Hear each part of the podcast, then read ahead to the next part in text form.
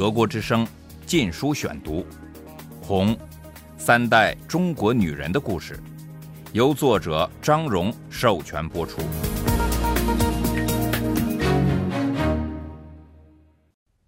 第19章：欲加之罪，何患无辞？父母受折磨。1966年12月至1967年。第3节。夺权之后，毛泽东派来四川的新当权者，竟是我父母的熟人，宜宾的刘张二挺、刘杰挺、张锡挺夫妇。在我家离开宜宾后，他夫妻两人完全控制了这一地区。挺先生当上了地委第一书记，挺夫人任宜宾地区首府宜宾市委书记。二挺利用他们的职权，不断制造冤案，迫害了一大批人。其中一个是挺夫人50年代初期的警卫，他数次勾引这位年轻人。有一天，他佯装肚子痛，要他替他按摩腹部，慢慢拉着他的手去摸他的下身。警卫马上抽回手，走出了房间。事后，挺夫人对丈夫说，警卫要强奸她。这位无辜的年轻人于是被判了3年劳改。有人寄一封匿名信到四川省委揭发此冤案，省委下令进行调查。二挺身为被揭发的人，本来无权看这封信，但他们的一个密友私自将此信交给他俩。二挺利用权力，把宜宾政府上上下下都召集起来开会，要每人写一份报告，借此鉴别笔迹，但也没能抓住写匿名信的人。在宜宾，干部和群众都被二挺的淫威所慑服，不断的政治运动不断需要有牺牲品，为二挺提供了整人的机会。1959年，二挺整掉了宜宾地区专员李鹏。李鹏是在1953年接替我父亲任专员的，是一位长征老红军，外号李草鞋，因为他总穿一双农民的草鞋，以示自己不忘本。李草鞋在宜宾深受爱戴，使二挺妒火中烧。在大跃进期间，脾气耿直的李草鞋不愿强迫农民去炼钢。1959年又直言不讳地警告农村正发生饥荒。二挺把他定为右倾机会主义分子，解除职务，开除出党，下放到一家酿酒厂的食堂当采购员。大饥荒中，他饿死了。本来他的老红军资格和他的职务可以比别人更可能吃饱肚子。但解剖医生切开他的胃时，发现里面只有稻草。他至死是一位廉洁的人。1959年还发生了另一桩案子，一名医生被二挺定罪为阶级敌人，理由是他说了有的病人是饿死的。那时谁也不敢这么说。二挺制造的冤案有数十个。许多人冒着生命危险写信给省委控告他俩。1962年，温和派在中央占上风，在全国各地为以前政治运动的受害者平反。四川省委也组织专门的人调查二挺，结论是两人滥用职权，陷害无辜。二挺被解除了职务，软禁起来。1965年，当时任共产党中央总书记的邓小平签署一项决定，把他俩开除出党。文化大革命开始时，二挺设法逃到北京，向中央文革小组告状。他们说自己是狠抓阶级斗争的英雄，说正是由于勇于和阶级敌人斗争，他们才被旧的共产党当权派所迫害。当时我母亲也在北京，与他俩在上访接待站巧遇。他们很热情地问他在北京的住址，但我母亲没有给。中央文革小组组长陈伯达发现了二挺，陈是我父亲在延安时期的上司，透过陈伯达的关系，毛夫人接见了他们，结果一拍即合。江青热衷文化大革命，与其说是出自政策使然，勿宁说是报私仇，而且常常为了一些极琐碎的小事。他操纵斗争刘少奇夫人就是典型一例。他对红卫兵说，他非常愤恨刘夫人常陪着丈夫出国访问。毛泽东只出过2次国，都是去苏联，而且也没有带他去。这还不算，在出访中，刘夫人身穿美丽合身的旗袍，还戴着项链。在毛泽东治下的中国，人人像苦行僧似的，没人敢这样穿戴。江青数次找到红卫兵，诉说对刘夫人的妒恨，说到伤心处还声泪俱下。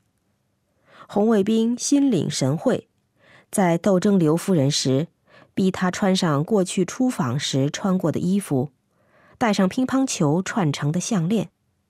刘夫人被定罪为美国中央情报局特务，逮捕入狱，差点没被整死。江青还整那些在上海时期他所嫉妒的演员。一名女演员叫王莹，30年代与江青争演《赛金花》的女主角而取胜。30年后，江青把王莹和她的丈夫弄成死囚。王莹于1974年3月在狱中死去。另一名著名演员叫孙维士，延安时期曾与江青同台，在毛泽东面前演过戏，显然比江青更像个明星，包括毛泽东在内的共产党高层人物都喜欢他。孙是周恩来的养女，不觉得自己有必要去巴结毛夫人。1968年，他和哥哥都被逮捕，他死在狱中的酷刑下，甚至周恩来的势力也不足以保护他。毛夫人的心狠手辣逐渐被小道消息广泛传播开来，从大字报登载他自己的言论中也可以看出他的秉性。他后来几乎成了人人仇恨的对象。在1967年年初，他的恶行仍然很少有人知晓。德国之声禁书选读。毛夫人和二挺是同一类人。在毛泽东治下的中国，他们的行为有个专有名词，整人。他们整起人来从不知疲倦，手段之毒辣血腥，实在是登峰造极。1967年3月，毛泽东签署了一项文件，宣布平反二挺，并授权他俩来四川参与组建新的权力机构——革命委员会。四川省革命委员会将由4个人负责，除了二挺，还有成都军区政委张国华、司令员梁兴初。毛泽东说，每个革命委员会都要由3种人组成：军队代表、造反派代表和革命干部代表。革命干部代表从以前的共产党干部中选择，完全取决于二挺的好恶。1967年3月下旬，二挺来看我父亲，他们想拉他合作。我父亲一向享有正直公正的声誉，甚至二挺这样的人也赞赏他的品德。特别是他们知道，当他们被罢官软禁时，我父亲并没有落井下石。当然，他们也需要像他这样能干的人。我父亲以应有的礼貌接待他们，我姥姥则十分热情。他对他俩害人的事不知道，只记得在我母亲怀我时，是挺夫人下令把宝贵的美国药物都给了我母亲，治好她的肺病。当二挺走进父亲书房时，姥姥就在厨房里忙开了，准备包饺子招待客人。她忙着揉面、剁肉馅儿、切香葱、拌调料、做辣椒油，厨房里一片抑扬顿挫声。二挺告诉我父亲，他们现在平反了，回四川来主持工作。他们已去过宣传部，从造反派那里听说了他给自己惹的麻烦。尽管如此，他们念在宜宾同事一场，现在仍很看重他，希望和他一起工作。他们许诺，他只要愿意合作，他说的那些话可以一笔勾销。他们还暗示他甚至可能官加一等。我母亲先前已从街头大字报上看到了有关二挺出任的事，她告诉了我父亲，但父亲说，千万不要相信这种谣言，这是不可能的事。他完全不敢相信毛泽东会把这么重要的职务让这两人来担任。现在他极力压抑对来者的厌恶，说他很抱歉，无法接受他们的好意。挺夫人冲口而出，我们是在帮你的忙，换了别人求都求不来。你知不知道你现在是什么人？我们又是什么人？我父亲生了气，高声说，不管我是什么人，我自己做事自己当，不和你们搅在一起。随后他们发生了激烈的争吵。我父亲说，他认为过去共产党组织给二挺的处罚是对的，他们根本不配担任重要的职务。二挺被这些意外的话弄得目瞪口呆，警告他说话要小心，是毛主席亲自给他们平的反，还称他俩是好干部。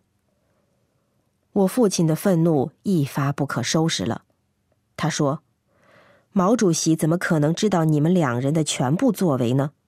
你们算什么好干部？你们犯了严重的错误。他好不容易才忍住了没说犯罪这两个字。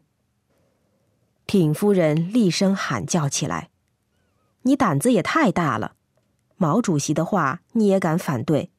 林副主席说，毛主席的话句句是真理，一句顶10000句，你难道不知道？我父亲说，如果一个人能说一句顶一句就不错了，怎么可能一句顶10000句呢？通都不通。二挺后来对造反派说，他们当时简直不敢相信自己的耳朵。他们警告我父亲，说他的思维方式、言论都是反对文化大革命的，而文化大革命是毛主席领导的。父亲说，有机会的话，他要找毛主席辩论。这些话在当时听上去不啻是自杀。二挺无言以对，沉默了一会儿，站起身就走。